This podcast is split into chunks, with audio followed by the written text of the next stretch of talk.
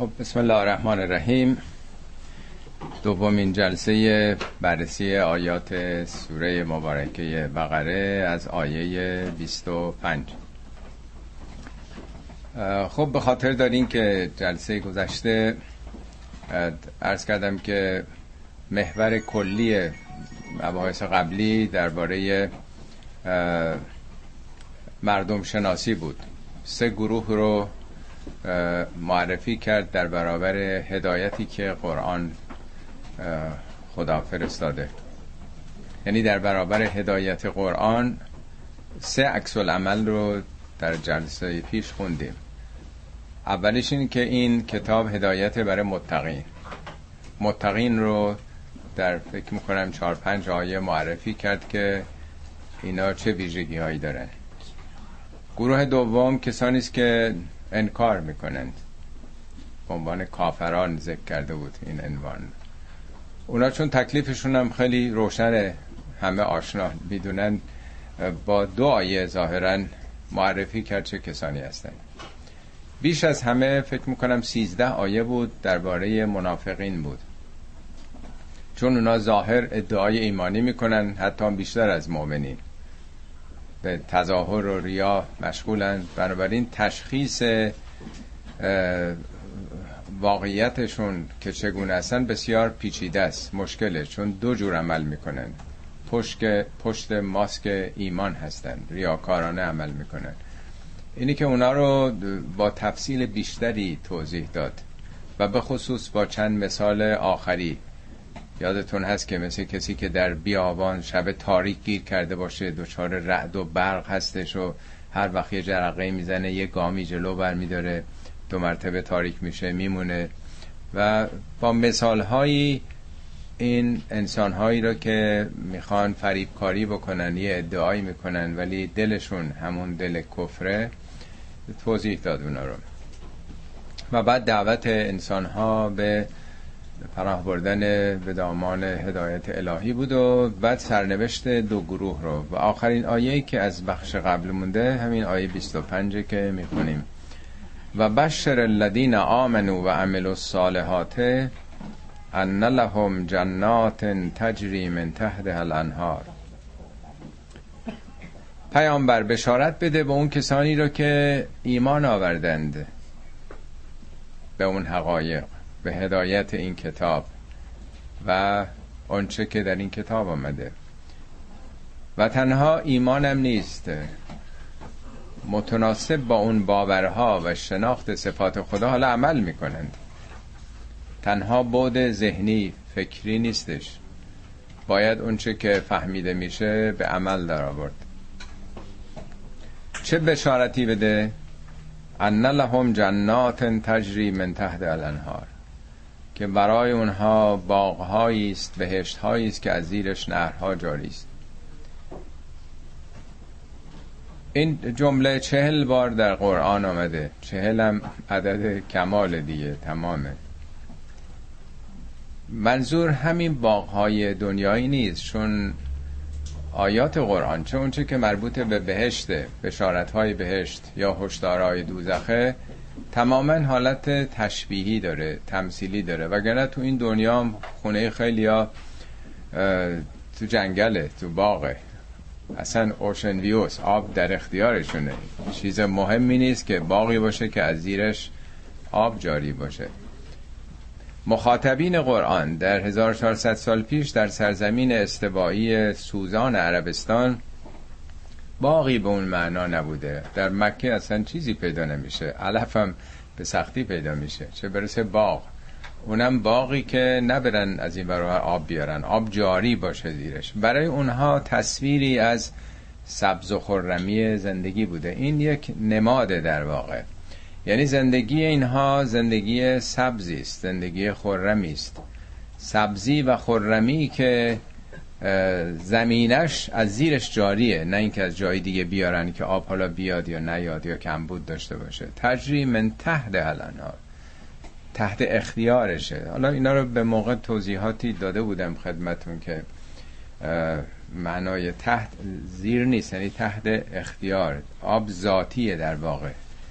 سبز و خرمی و صفا و سعادت این انسان ها ذاتی درونی نتیجه عملی است که در دنیا کردن.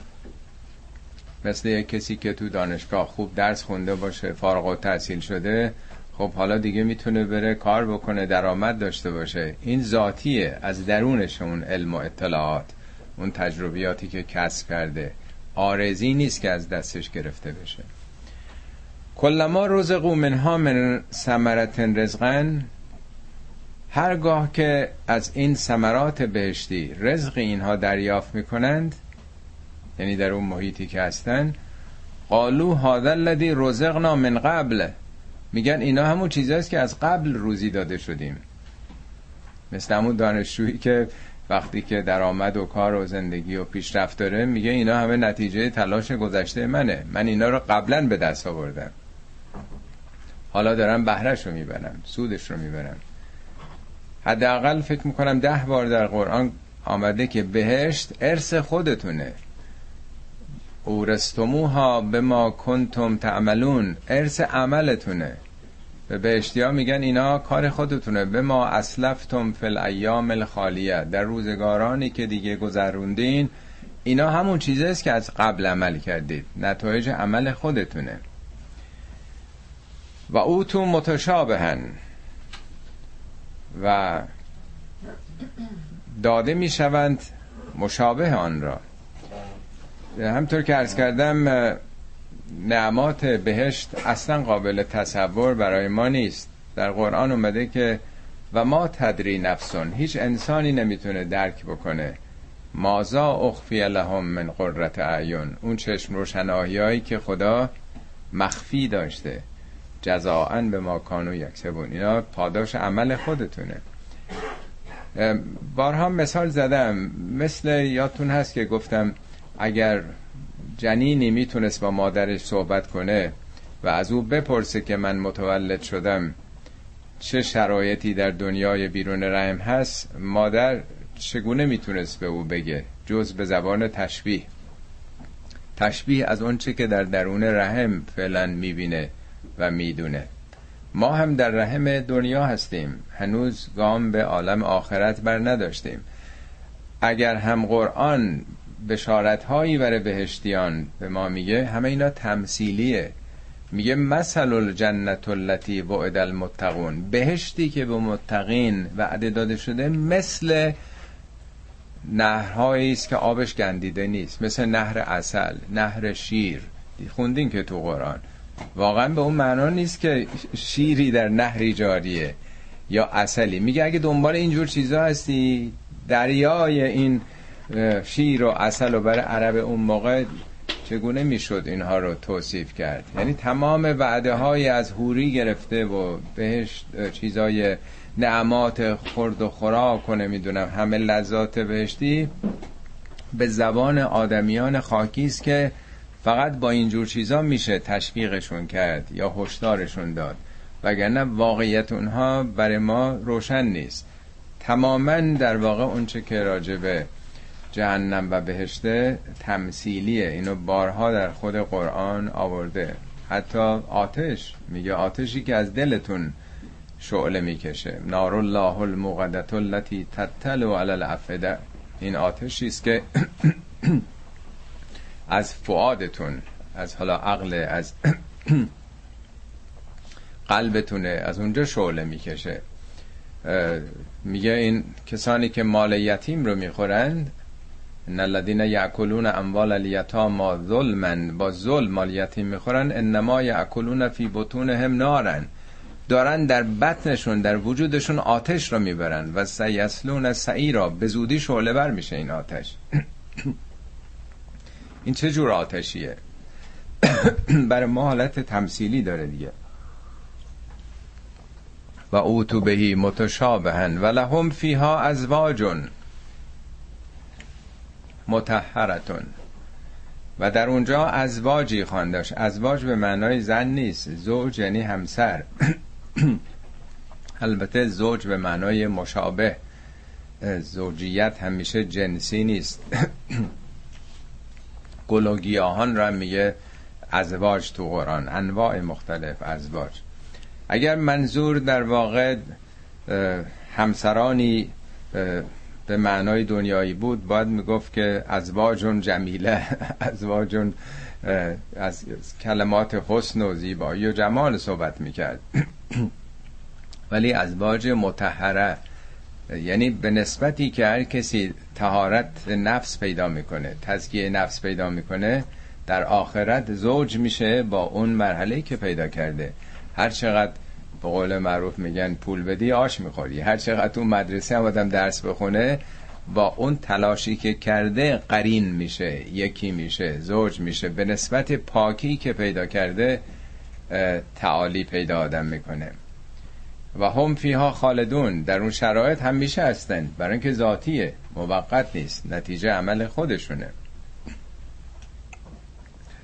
خب این در واقع آخرین آیه مطلب گذشته بود.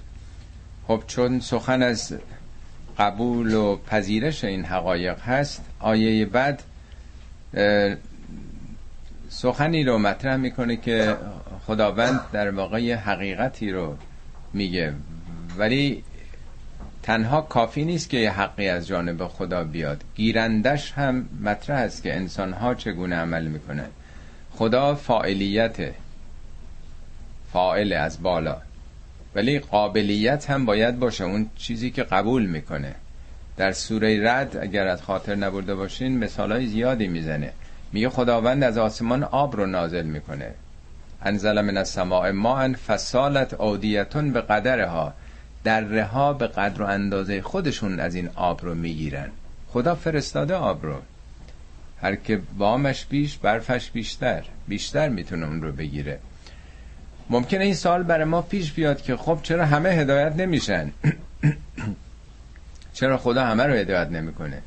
میگه خدا هدایت رو مثل باران رحمت بر همه جا فرستاده.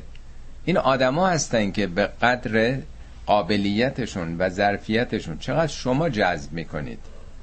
و همون سوره رد میگه که سیل جاری میشه از بسیاری از دره ها بعضیا سیل حکمت و علم و ایمان ازشون خارج میشه بعضیام نم پس نمیدن. میگه الله لا یستحی ان یضرب مثلا ما بعودتا فما فوقها. خدا حیا نمی‌کنه که مثالی از پشه بزنه. یا بالاتر از پشه. ما از چیزی حیا می‌کنیم که او رو عیب بدونیم. شرم و حیای ما در برابر مسائلی است که نسبت به او احساس می‌کنیم یه کار بدیه. خب خدا این رو عیب نمی‌دونه بد نمی‌دونه. ما میگیم خدا چرا مثال از دایناسور نمی‌زنه از فیل نمی‌زنه؟ خب پشه که دیگه این که ارزشی نداره.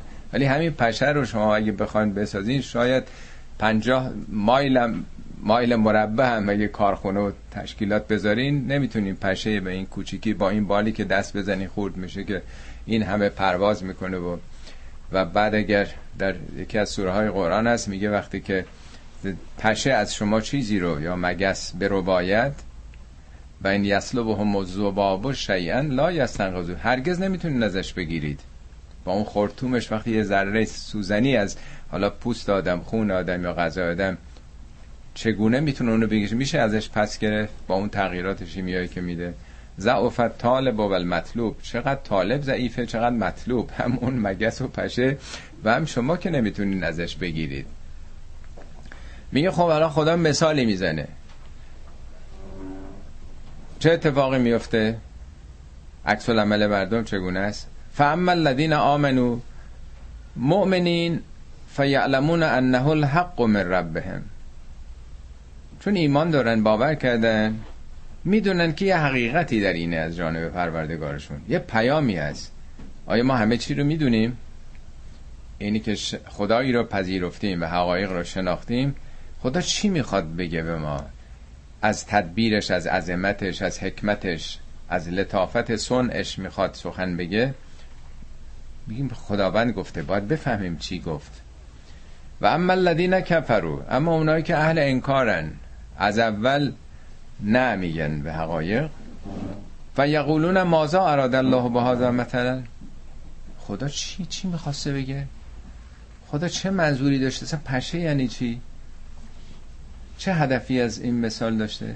یعنی یک نوع ایرادگیری یک نوع به صلاح انکار یک نوع شک و تردید.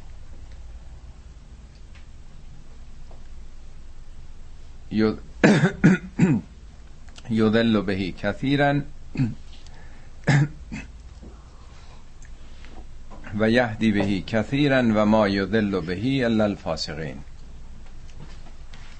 به این ترتیب یه دی کثیری گمراه میشن یعنی بر حسب موضعی که اتخاذ می‌کنن در برابر یک سخن خدای حقیقتی. سعدی شعر خیلی لطیفی داره. میگه باران که در لطافت طبعش خلاف نیست در باغ لاله روید و در شورزار خس. باران لطف دیگه همه جا میاد. یه شرح مفصلی مولوی داره میگه هر دو گون زنبور خوردن از محل. یکیشون اصل میشه مال یکی نیش میشه. میگه نی. نی یه آب از یه آب می‌خورن. یکی نی تو خالیه یکی پرز شکره دونه دونه اینا رو هی مقایسه می‌کنه. بعد میگه صد امثال اینها صد هزاران بینشان صد هزاران اشباه بینه شبیه این فراوونه در جهان هستی.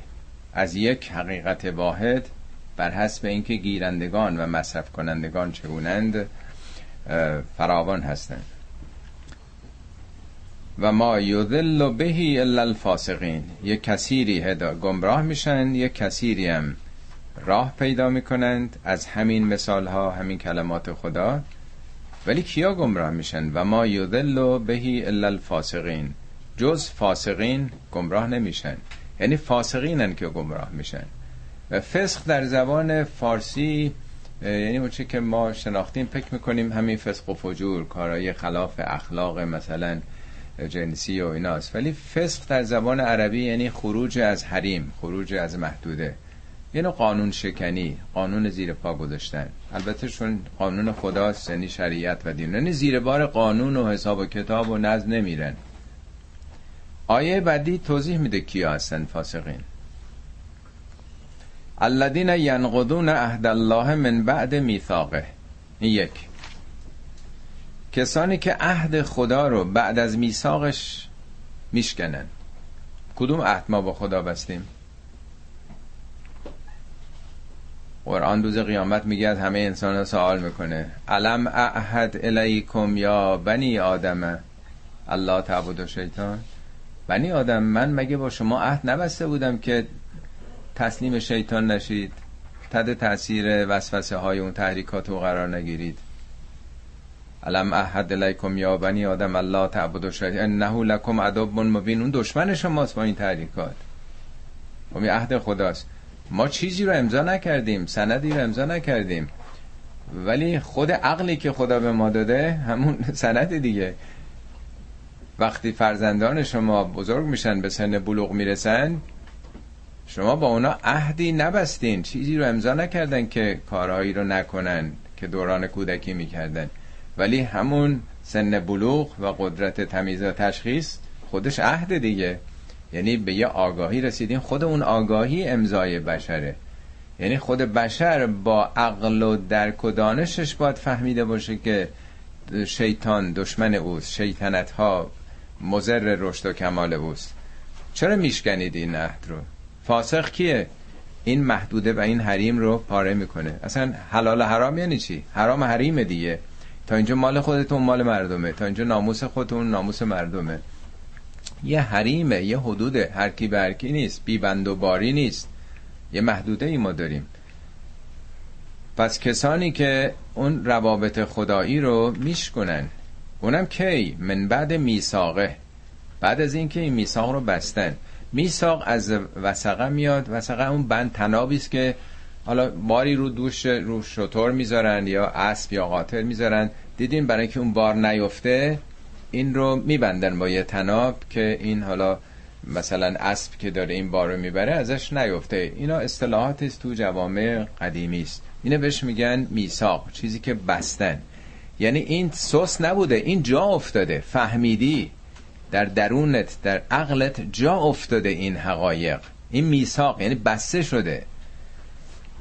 اینا خیلی نکته مهمیه نظر لغات قرآن. بعد از آگاهی و شناخت اگر بخوای بشکنی عالما آمدن این کار کردی. این جا افتاده بوده تو وجود تو. دو و یقطعون ما امر الله بهی ان یوسله و آنچه که خدا فرمان داده که وصل کنید قطع می‌کنن اولی در رابطه با خداست. دومی در رابطه با خلق خداست. چی رو خدا فرمان داده وصل بکنیم که قطع می‌کنیم؟ سله رحم چیه؟ میگه امر کرده یو سله وصل بکنید ما قطع می‌کنیم.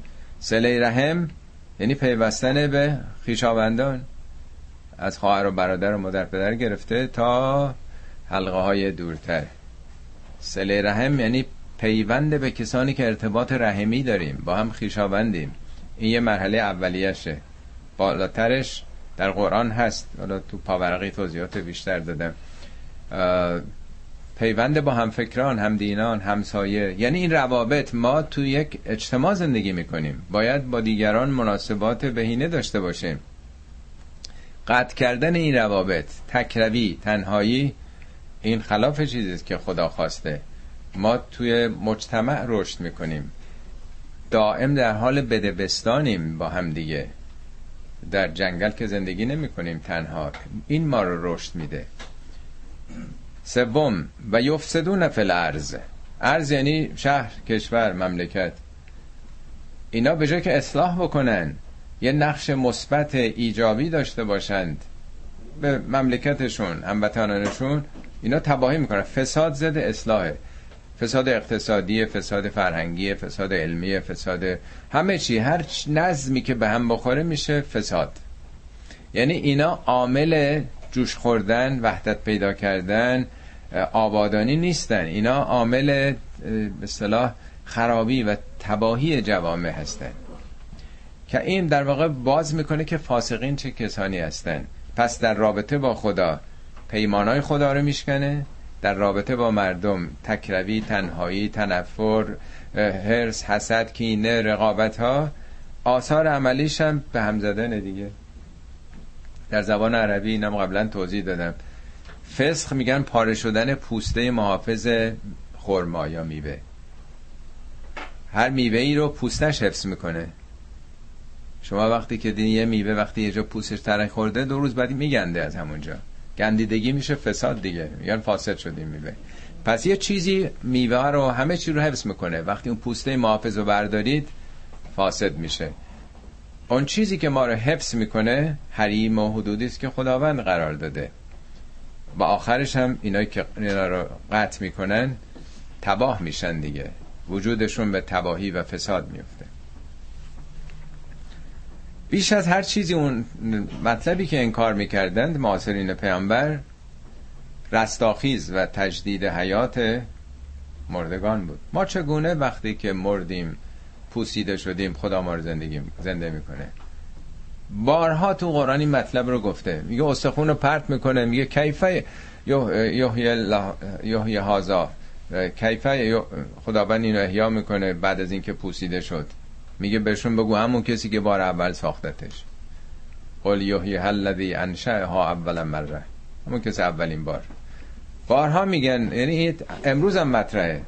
همش نمینه ان هی الا حیاتون دنیا زندگی همین زندگی دنیای ماست. نموت و نهیا میمیریم دو مرتبه زنده میشن. ما میمیریم بچه همون به دنیا میان.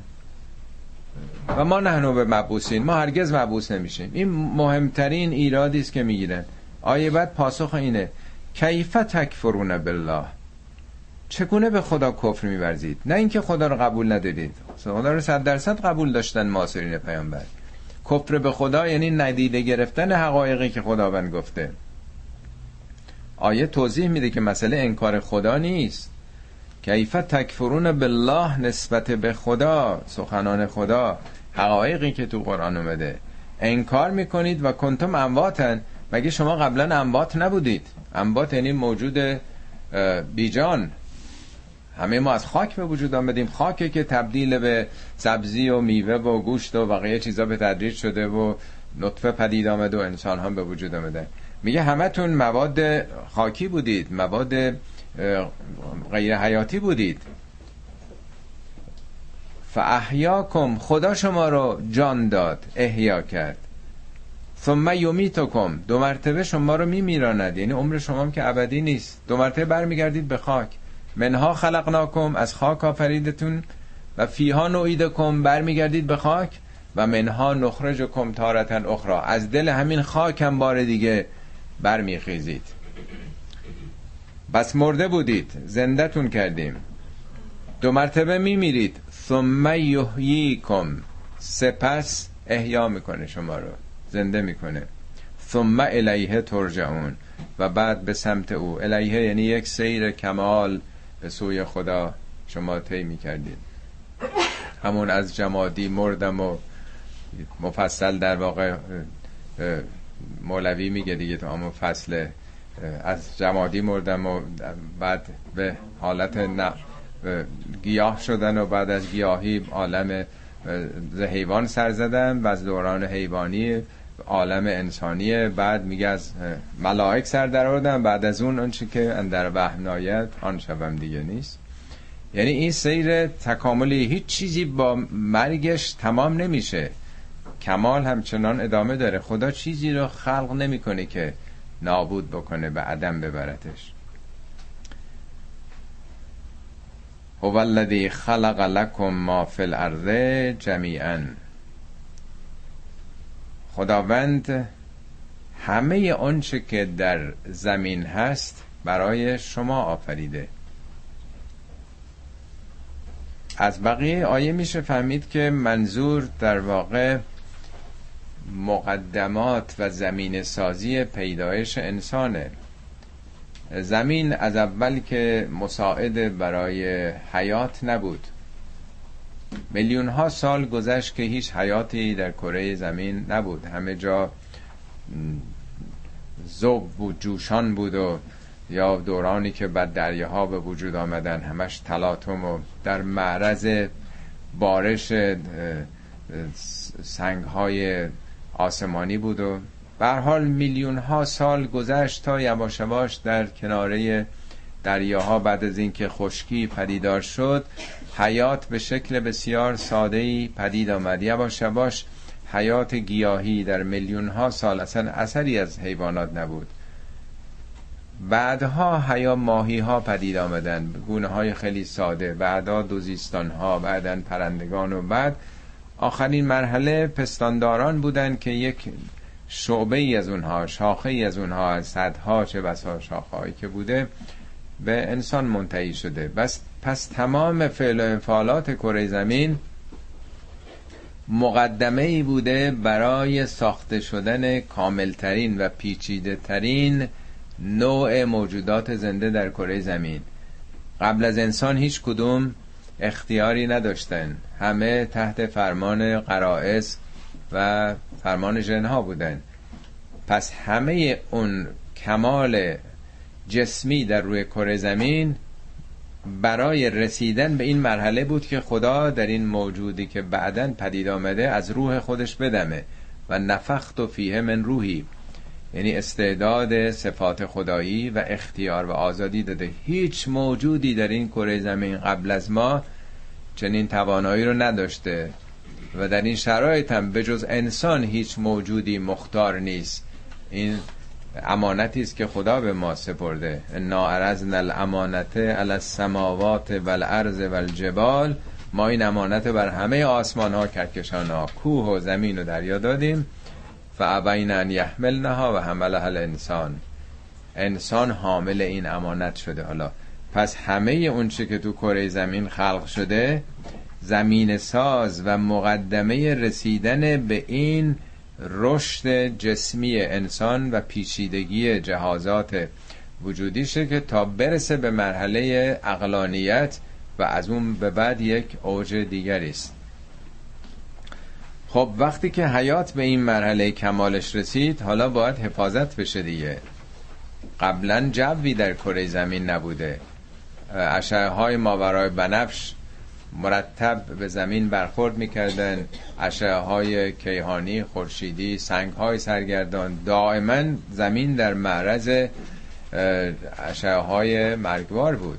حالا که حیات به وجود آمده یک سیستم محافظتی زمین لازم داره.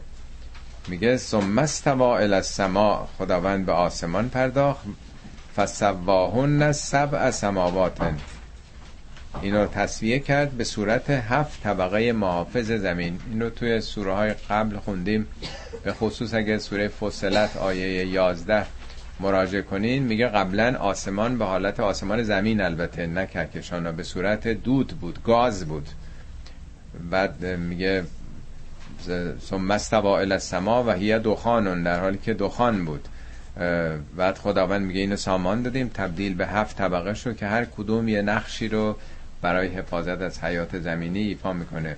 بارها میگه سب شدادن هفت طبقه سخت پوسته محافظ گذاشتم یا سب انتباقا هفت طبقه. این حالا یه بحث مفصل شد در دوازده تا آیه قرآن راجع به این سیستم محافظتی زمین سخن میگه. پس حالا حیات در روی کره زمین پدید آمده و خداوند هشت به هفت طبقه محافظتی هم برای حفاظت از حیات ایجاد کرده و هو به کل شیء علیم. خدا بر هر چیزی داناست عالمه. خب حالا که دیگه شرایط زیستی هم آماده شد و سقف محافظم برای کره زمین ساخته شد حالا قرار میشه که این موجود یعنی انسان مسئولیتش آغاز بشه. شرایط زیستی و جسمی مادی دیگه فراهم شده. و از قال ربک للملائکه انی جائل فی الارض خلیفتا آنگاه که پروردگارت به فرشتگان گفت البته این گفتارها مثل گفتارهای ما نیست که حرف می‌زنیم از طریق زبانمون هنجرمون امواج هوا رو به حرکت در بیاریم گوش ها میشنون. گفتن خدا و فرشتگان در واقع از جنس گفتنهای ما نیست دیگه. ما هم خیلی وقتا با اشاره چشم و ابرو و به اصطلاح سخن با بدن حرف می‌زنیم. مهم انتقال پیامه در هر موجودی به نحوی می‌تونه پیام رو بگیره. به هر حال خداوند به فرشتگان. فرشتگان هم در واقع حالا جهان رو موجوداتی به عنوان ماده یا انرژی تشکیل دادن فرشتگان در واقع مدبر و به حرکت درآورنده و مسلط بر موجودات بیجان جهان هستند. اونا رو من میگه قرآن ولی فرشتگان و ما یعنی زی شعور. برای ما شناخته شده نیست ولی جهان انباشته از حالا اسمشو قرآن ملائک میگه کارگزاران جهان. مثل کارمندان یک اداره در واقع یک کارخونه. در همه امور در واقع اینا نقش و دخالت دارند. به فرشتگان که کارگزاران جهان یا معلمین این مدرسه هستند خداوند میگه انی جائل فی الارض خلیفه. جائلون یعنی من دستن در کار این کارم. جائل یعنی قرار دهنده نمیگه جعل تو قرار دادم یا قرار خواهم داد. من دارم این کار می‌کنم. یعنی موجودی در شرف پیدایش برای قبول یک مسئولیت بزرگی. این رو به عنوان خلیفه قرار میدم. بعضی ها تصور کردن که انسان خلیفت الله خلیفه خداست. این اشتباهه. خدا بازنشسته نشده. کنار نرفته کسانی خلیفه او بشن. خلیفه در قرآن یعنی چیزی که به جای نسل قبلی میاد. در کره زمین همینطور انواع اومدن منقرض شدن هی نوع کاملتر کاملتر کاملتر. خلیفه این یه بار دیگه هم در قرآن اومده در مورد داووده که بعد از کشته شدن جالوت میگه داوود خلیفه او شد. ما گفتیم داوود انا جعلنا که خلیفتن فلرز همه این نسل هایی که میمیرن قرآن میگه اینا خلیفه بعدی ها شدن. شماها خلائف فی الارض. خلیفه اینونی که بعدن میاد. یعنی در کره زمین یک نوع جدیدی داره پا برسه وجود می‌گذاره. اعلام می‌کنه خداوند به اون نیروها که چنین تحولی در شرف وقوعه. قالو اتجعل فیها من یفسد فیها و یسفک الدماء. عکس العمل فرشتگان اینه که آیا در زمین کسی رو داری قرار میدی موجودی رو خلیفه ای رو که یفسد فیها. فساد می‌کنه. فساد یعنی نظم رو به هم می‌زنه. و یسفک و دماء خون میریزه. صف یعنی ریختن ناروای خون. خون ریزی یعنی کشدار یعنی اونا دریافت کردن که این موجود اختیار خدا بهش داده. یا الهام کرده که این موجود این چنینه. یعنی اگر قرار باشه که موجودی به پای خودش به اختیار خودش باشه که خب هرکی برکی میشه. و نحنو نسبه و به همده کرد در حالی که ما داریم کارای مثبت می‌کنیم. و نقد سلکه این منظور تسبیح لفظی نیست. معنای تسبیح میگیم وقتی سبحان الله یعنی خدا منزه از این عیب و نقص. یعنی ما داریم آب و جارو می‌کنیم. ما داریم جهان رو رو به رشد و کمال می‌بریم. نواقص رو برطرف می‌کنیم. و نقد سلک قدس یعنی پاکی. داریم همه جا رو پاک می‌کنیم. هر عیب و نقصی رو داریم پاک می‌کنیم. تسبیح یعنی عمل مثبت. قرآن مثلا راجع به رعد میگه یسبح الرعد به همده رعد رعد و برق دارن تسبیح می‌کنن. یه نقشی داره ایفا میشه در جهان. حالا نمی‌خوام وارد اون بحث بشم بخ نداریم. یعنی همه موجودات میگه دارن تسبیح می‌کنن. میگه اصلا چیزی تو دنیا وجود نداره که تسبیح نکنه. ولکن لا تفقهون تسبیح هم شما نمی‌فهمین درک نمی‌کنین. همه دارن کار می‌کنن. همه تو دنیا به کاری مثبت همه موجودات مشغولن. هیچ کدوم اضافی نیستن. یه نقشی رو دارن ایفا می‌کنن. یه کارخونه است که هر کارگری هر صنعتگری هر مهندسی تکنسیانی داره یه کاری می‌کنه. بیکار نیستن. میگم در حالی که ما داریم کارای مثبت می‌کنیم جهان رو داریم به رشد و کمال می‌بریم چطور آخه همچین موجودی که این می‌تونه فساد بکنه و خون بریزه؟ یعنی حیات رو که عالی ترین جلوه هستی از بین ببره خب این که جور در نمیاد. یعنی با منطق فرشتگان تناسب نداشته چنین آفرینشی. خداوند نمیگه اشتباه می‌کنی. این بچه خوبیه آدم خوبیه. قال انی اعلم و مالا تعلمون. من یه چیزی می‌دونم که شما نمی‌دونید. البته همه این سخنانی که حالا بعد از اینم می‌خونیم حالت سناریو داره. یک به صلاح نقشی برای فهمیدن ماجرایی که اتفاق افتاده و ما همچنان درونش هستیم. به زبان بشری داره گفته میشه که ما بفهمیم. این مثال اینه که فرض کنی یه مدیر مدرسه ای یا ناظم مدرسه یه شاگرد 6 7 ساله ای رو بچه ای رو میاره تو کلاس به معلمای مدرسه معرفی می‌کنه. میگه که در خدمت این باشین ولی به این کاری نداشته باشید. این هر ساعت آمد هر ساعت رفت. تو کلاس خواست چیزی بخوره ترک بکنه بخوابه بخنده. ناظم مدرسه میگه از یه طرف ما رو گذاشتین که نظم ایجاد بکنیم اینم که اختیار بهش دادین که هر کاری بکنی خب همه رو به هم می‌زنه. پس ما چی کاره ایم؟ در واقع ماجرا همینه. خدا میگه من یه چیزی می‌دونم که شما نمی‌دونید. چیست که خدا می‌دونسته؟ حتی فرشتگانم عقلشون نرسیده. جز اینه که با آزادی میشه به آگاهی رسید؟ فرشتگان که اون آزادی رو نداشتن موجودات دیگه آزادی ندارن در جا می‌زنن. سگ هزار سال پیش با سگ حالا اسب هزار سال پیش با اسب حالا فرقی کرده؟ تونستن برند به ماه. کدوم موجود تغییر و تفاوت پیدا کرده؟ به جز تفاوت های زیست محیطی. همه در جای خودشون هستند. به این ترتیب انسان به آگاهی می‌رسه. در تورات هم همین است. میگه وقتی به اون شجره نزدیک شدن اون شجره شجره اختیار آزادی به معرفت رسیدند. میگه و علم آدم الاسماء کلها.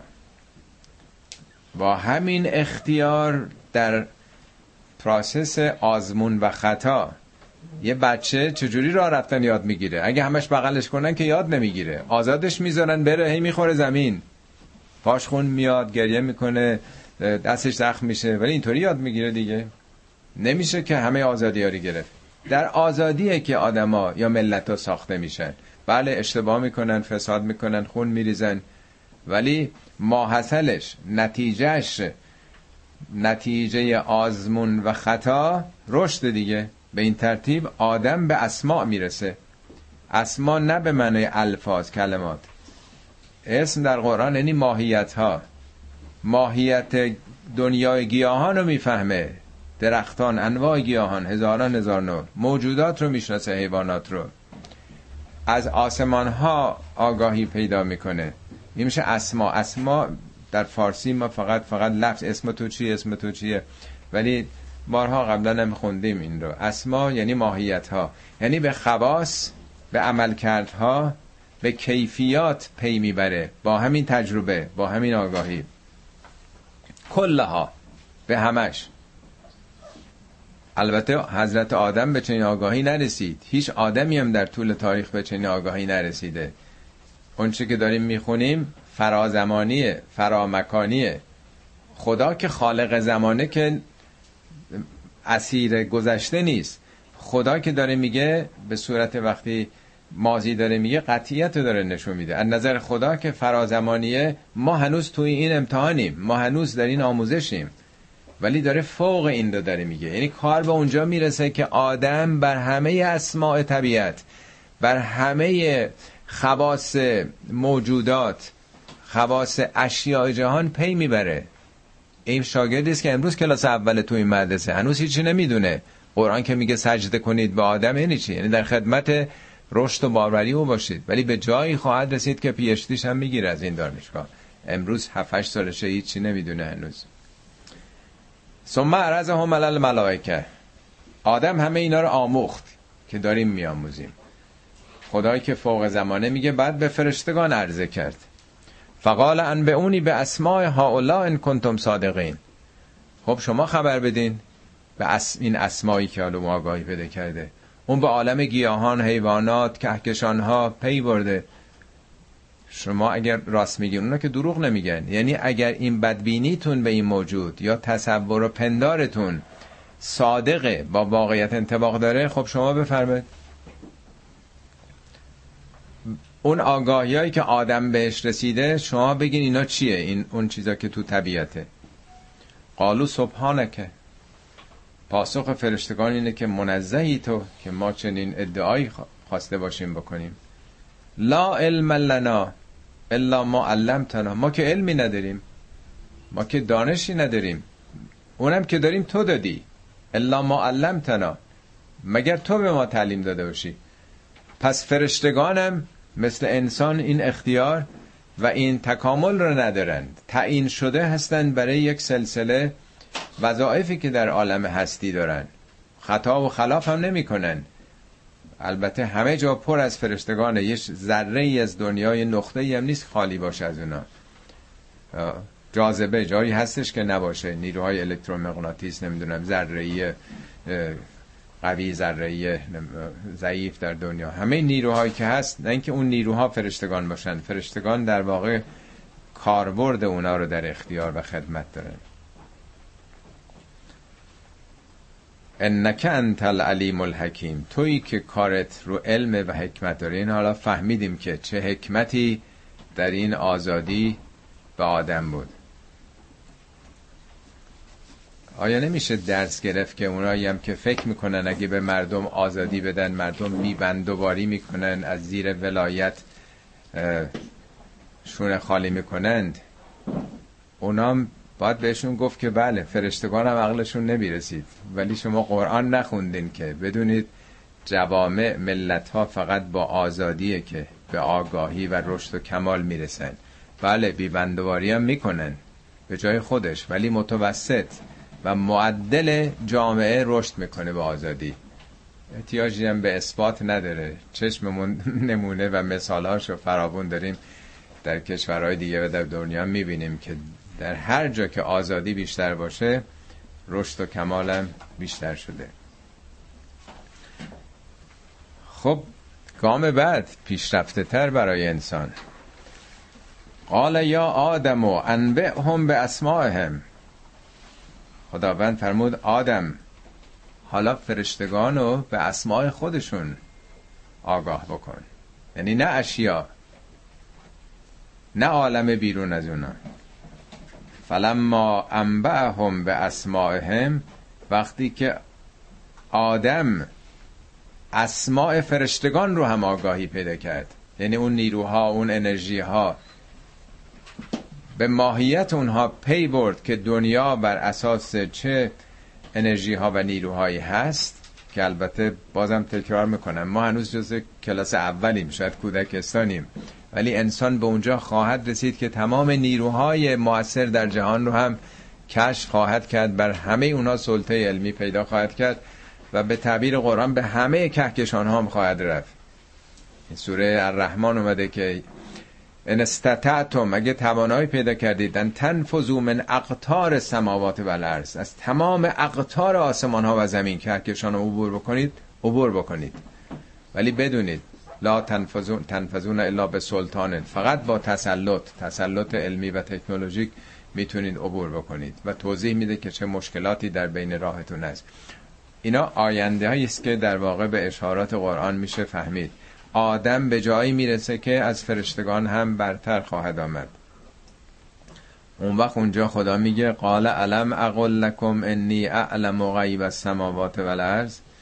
من بهتون نگفتم که من پنهانی های آسمان ها و زمین رو می‌دونم و اعلم و ما تبدون و ما تکتمون و می‌دونم همه اون چیزهایی که آشکار شما می‌کنید و همه اون چیزهایی که کتمان می‌کنید. فرشتگان که کتمان به معنی کاری که گناه بکنن که نیست. یعنی در ذاتتون در درونتون هست. مکتومه. آشکار نشده. یعنی هم function های بیرون عمل کردتونو و نقشی که دارین و همون استعدادهای بالقوه و درونی که همه اونا هم خدا می‌دونه. این نیروهایی که در جهان هستن چه استعدادهای درونی چه چیزهایی که مکتومه برای ما دارند. خب حالا که اونا هم شناختن که انسان چنین ظرفیتی داره خداوند گفت و از قلنا للملائکت اسجدوا لآدم. حالا که اینطوره به آدم سجده کنید. سجده هم ما رفتیم دنبال شکلش. ها فرشتگان که مادی نیستن که سجده بکنند. در قرآن میگه ماه و خورشید خدا رو سجده می‌کنن. ولی الله یسجد من فی السماوات و الارض. میگه برای خدا درخت سجده می‌کنه کوه ها سجده می‌کنند. اصلا میگه چیزی وجود نداره سجده نکنه. سجده منی در خدمت بودن. همون مثالی که زدم اون کودکی که می‌برن تو مدرسه به معلما میگن که به این سجده کنید. ما وقتی که سرمون رو به خاک می‌ذاریم در سجده نماز یعنی خدایا من در خدمت مشیت تو هستم فرامین تو هستم. اینا علامت نماد فیزیکی ماست. وگرنه سجده که اون معنای سجده که فقط دلا شدن نیست. رکوع یه معنای دیگه داره سجود یه معنای دیگه داره قنوت یه معنای دیگه داره. فقط شکل نیست در واقع. یعنی همه جهان خاکسار فرمان خالق جهان هستی هستن. مثالی زدن تو همین پاورقی قیامتی ارکستر عظیم جهانی همه دارن به دفتر نوتشون نگاه می‌کنن سازی می‌زنن و به دست رهبر ارکستر. فقط انسانی که بهش گفتن که تو هم خوبه بیای متناسب با این دفتر نوت کتاب هدایت و با نگاه به رب کریم نوت چیزه. ولی آزادی که هر ساز ناسازی هم بزنی یا به ساز شیطان برقصی. ولی تو همون به صلاح اختیارش که داره ساخته میشه. ولی اونا همون نوتایی که بلدن دارن می‌زنن. انسان همین اختیاری که داره هی به کمال می‌رسه. خب همه در خدمت فرمان خداست. همه سجده می کنند یعنی تمام فرشتگان که نماد تمام نیروهای مثبت جهانند در خدمت خدا در میاند در خدمت بسا انسان مگر ابلیس. ابلیس هم در واقع از ریشه بلسه است و معنای معیوس از رحمت خدا شدن این عربی هم نیست این از کلمات دخیل است وارد زبان عربی شده. هم شیطان و هم ابلیس. هستند یعنی اونی که از رحمت خدا نومید شده بود. ابا ابا کرد امتناع کرد وستکبره و کان من الکافرین. خود بزرگ بینی که استکبار یعنی خودشو بالاتر از این دانست. در جای دیگه قرآن هست که منو از انرژی آفریدی خلقتنی من نارن و خلقت او من تین. او از خاک ماده است. به نظر اون میامد که ماده پستر از انرژیه تو اون حسابای خودشون. و کان من الکافرین حقیقتی رو پوشوند. کفر یعنی نادیده گرفتن کانه نه اینکه قبلا کافر بود. شد در واقع. یعنی با این منیت با این ایگوی وجودی و تعصب نژادی تعصب ذاتی که من برترم از اون عالم در واقع در آیات دیگه قرآن میگه حبوط کرد سقوط کرد. حالا مرحله بعد این سناریو و این فیلم پله پله داره به زبان تمثیلی بیان می‌کنه. و قلنا یا آدم کن انت و زوج کل جنه ما گفتیم ای آدم یا آدم کن انت و زوج تو و زوجت. زوجم نیستا زوجه. زوج زن مرد زوج مرد زنه در واقع. آدمم نوع آدمه. و کلا منها رقدن حیثو شئتما. هر دو بخورید از اونجا رقدن. یعنی فراوان بی دریق بی زحمت همه چی براتون فراهمه. حیثو شئتما هر جا می‌خواید برید. به هر نه هر گونه. ولا تقربا هاده شجره ولی به این شجره نزدیک نشید. فتکونا من الظالمین. این ظلمه مرتکب ظلم میشین. ظلمم یعنی همون مقابل عدالت. ناحقه همه اینا به صورت سمبولیکه. شجرش دو سه بار البته به معنای درخت آمده در قرآن ولی معنای عامش به کلی متفاوته. شجره این هر چیزی که مثل درخت زمینه داره ریشه داره تنه داره شاخ و برگ داره و میوه و محصول داره. شجره طیبه از ابراهیم رو میگه. شجره خبیسه شجره ملعونه یعنی یک نوع نتورک یک نوع شبکه است. یه چیزی است که تو وارد اون مرحله بشی این ظلمه.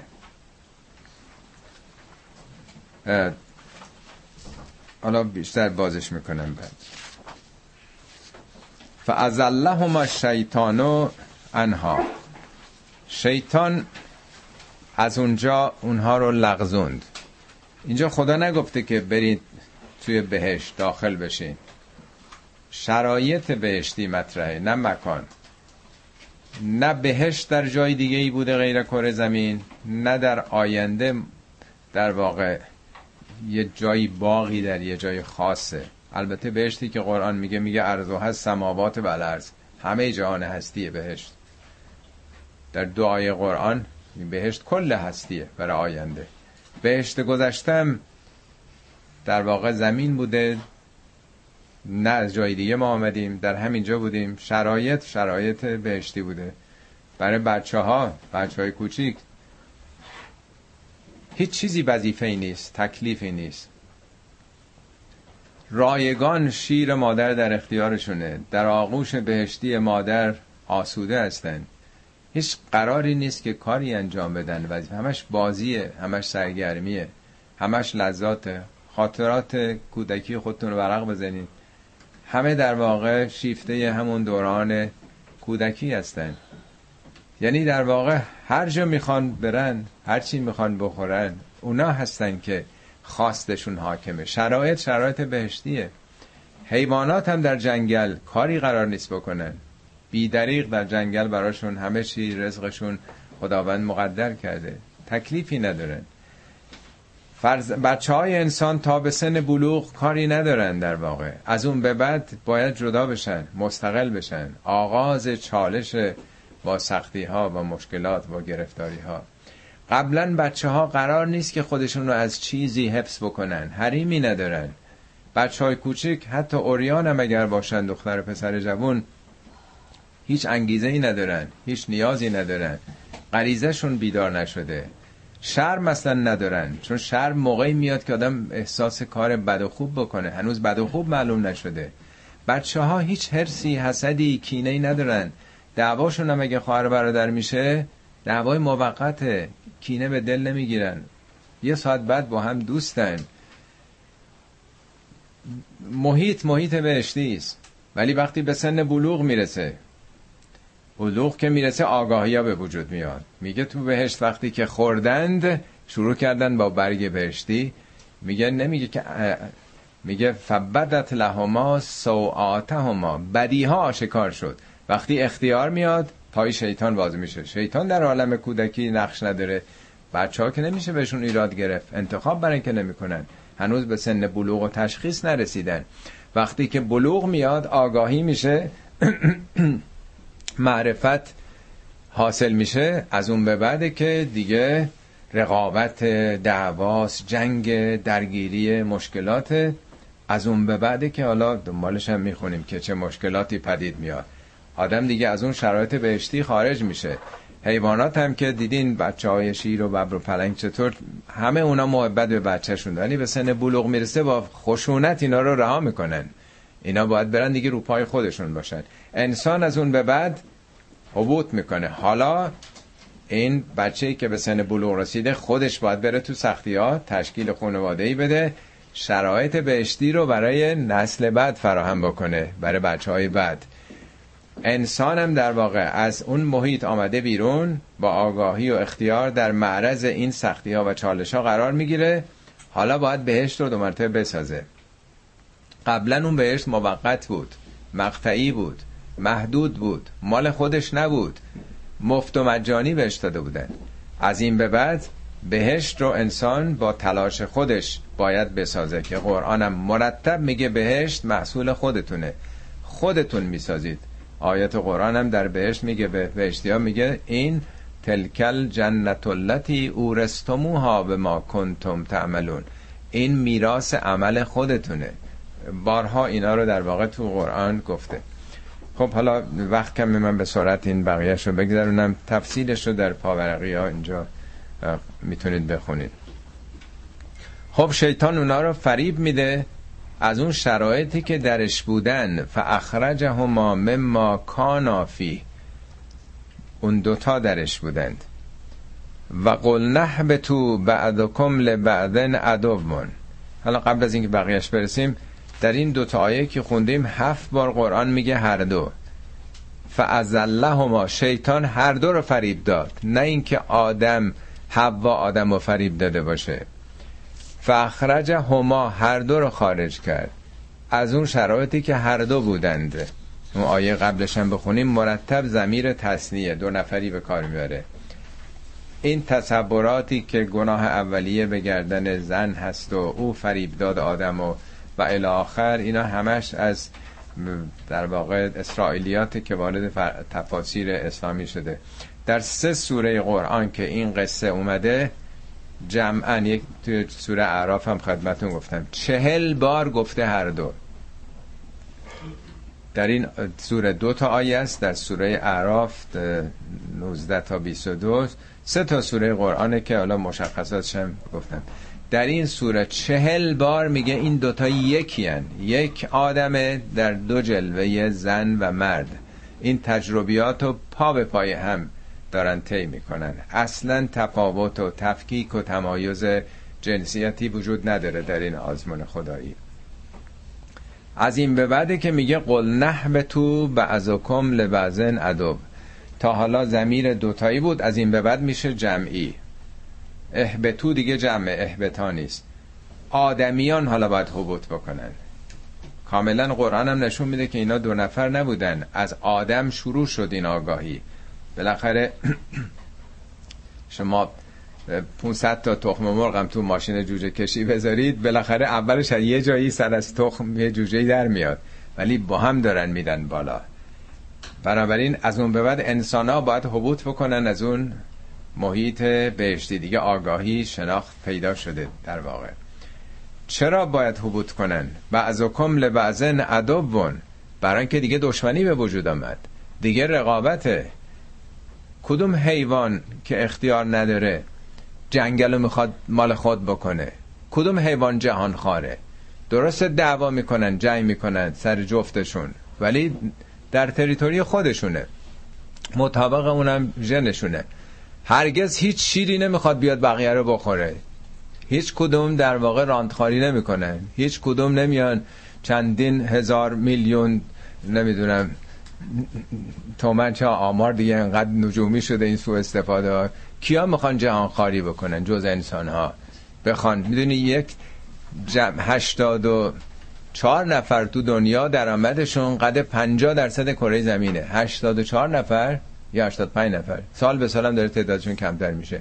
یک درصد جمعیت دنیا معادل بقیه هستن. کدوم حیواناتی هم چی کاری می‌کنه بنابراین دشمنی وقتی که دیگه اختیار شیطانم هست رقابت و جنگ و درگیری پیدا میشه شرایط و محیط بهشتی دیگه تعطیل میشه. حبوط میشه میان پایین. نه پایین مکانی پایین شر تو همون محیطن شرایط عوض شده. ولکم فی الارض مستقر و متاع الهین. در این زمین قرار می‌گیرید. قبلا بهش گفت اونا گفته بود که یا آدم اسکن انت و زوج کل جنه نگفته او مستقر اسکن از آرامش میاد. آرام و قرار تو اون محیط بهشتی بگیرید. یعنی کلمه سکون آرامش دقدقه دیگه نداشتید اونجا. استرابی نبود. حالا برین تو زمین دشمنی دارید با هم دیگه. اونجا قرار می‌گیرید تا یک سرآمدی بهرهمندین. فتلقى آدم من ربه کلمات فتاب علیه انه هو التواب الرحیم.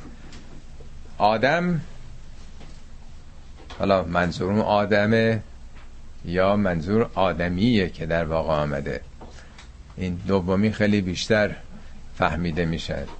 فتلقا آدم من ربهی کلمات. بعد از اون خوردن از اون شجره که در سوره های دیگه گفته. پس از حبوط به آگاهی رسید به شناخ رسید توبه کرد. فتاب علیه. خدا هم بر او برگشت. رحمت خدا هم به او برگشت. انه هو التواب الرحیم. برای اینکه خدا تواب و رحیمه. یعنی حالا حبوط کرده انسان در یه مرحله پایین مستقل شده از خانواده. حالا فهمیده که من باید خودم دیگه بسازم. سازندگی آغاز شد.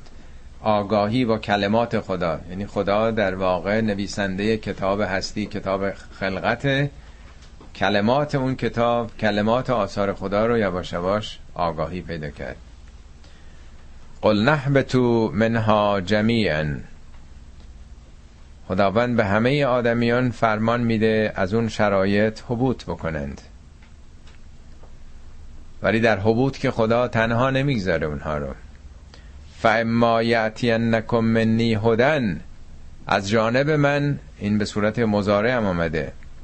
همواره هدایت هایی برای شما خواهد آمد. هدن هم به معنای هادی هادیانی پیامبرانی رسولانی یا کتابای هدایته یعطی نکنم از کدم مزاره خداوند هیچ وقت از حجت و راهنمایی بندگانش رو محروم نمی‌کنه.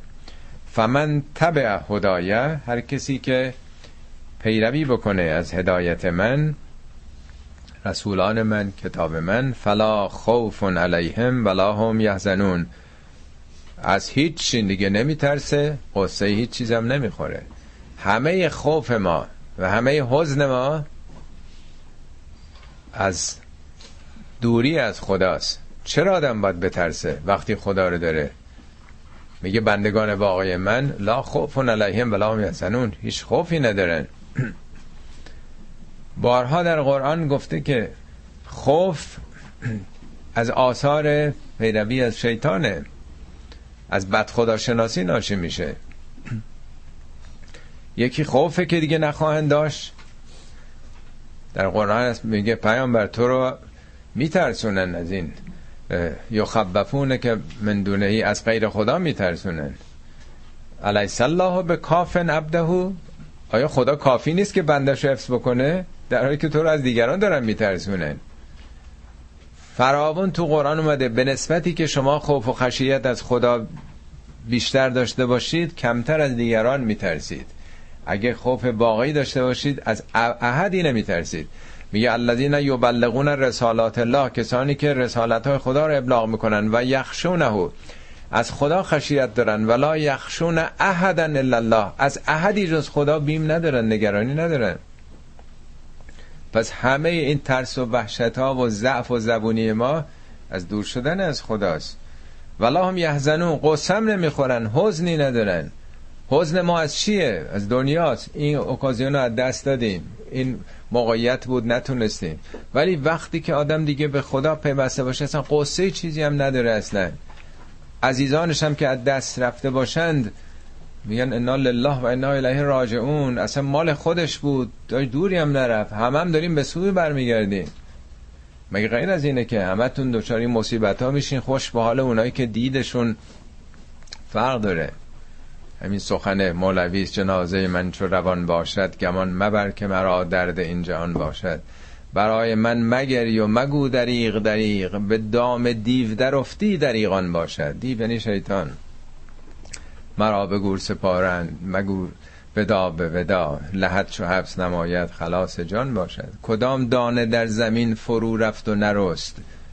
چرا به دانه انسانت این گمان باشد؟ هر دانه تو خاک رفته ثبت شده. چرا فکر می‌کنید ما میریم تو دل خاک و چیزی در نمیایم در واقع؟ دهان چو بستی از این سوی آن طرف بکشای که های هوی او در جو لامکان باشد. به حال میگه دیگه قصه ای ندارن. اما برعکس طرف مقابل والذین کفروا و کذبوا به آیتنا اونایی که این حقایق رو میپوشونن کفت مثل ابری که جلو خورشید رو می‌گیره. و اصلا میگن دروغ این حرفا. نه تنها خودشون انکار می‌کنند بلکه تکذیبم می‌کنند تمام این نشانه ها رو. که اصحاب و نار اینا مصاحبت و ملاذبت و شباهت به آتش پیدا کردن. مگه آتش نمیگه اونا که مال یتیم می‌خورن داره آتش می‌خوره؟ مصاحبت با هر چیز یعنی هم جنسی هم نوعی سنخیت پیدا کردن. نه هر کسی دوزخی بشه. اونایی که همه این حقایق رو انکار می‌کنن و همش هم دروغ میشمرند. و به تعبیر دیگه تو قرآن یسدون ان سبیل الله. صد و مانع و بازدارنده مردمم از این راه میشن. خب طبیعیه. اینا وجود خودشونو مگه نمیگن اصحاب پیامبر. اصحاب پیامبر یعنی چی؟ یعنی با اون رفیق شدن با اون یار او شدن با اونن. هم فکرمونن. اینام در واقع یار آتش شدن یار دوزخ شدن. نه اون آتش دنیایی ما اون به صلاح تعابیر خاص قرآنی که هم فیها خالدون درش هستند. برای اینکه ذاتشون شده وجودشون شده طبیعتشون شده. کاری دیگه نمیشه کرد. خودشون رو این چنین ساختن. صدق الله العلی العظیم.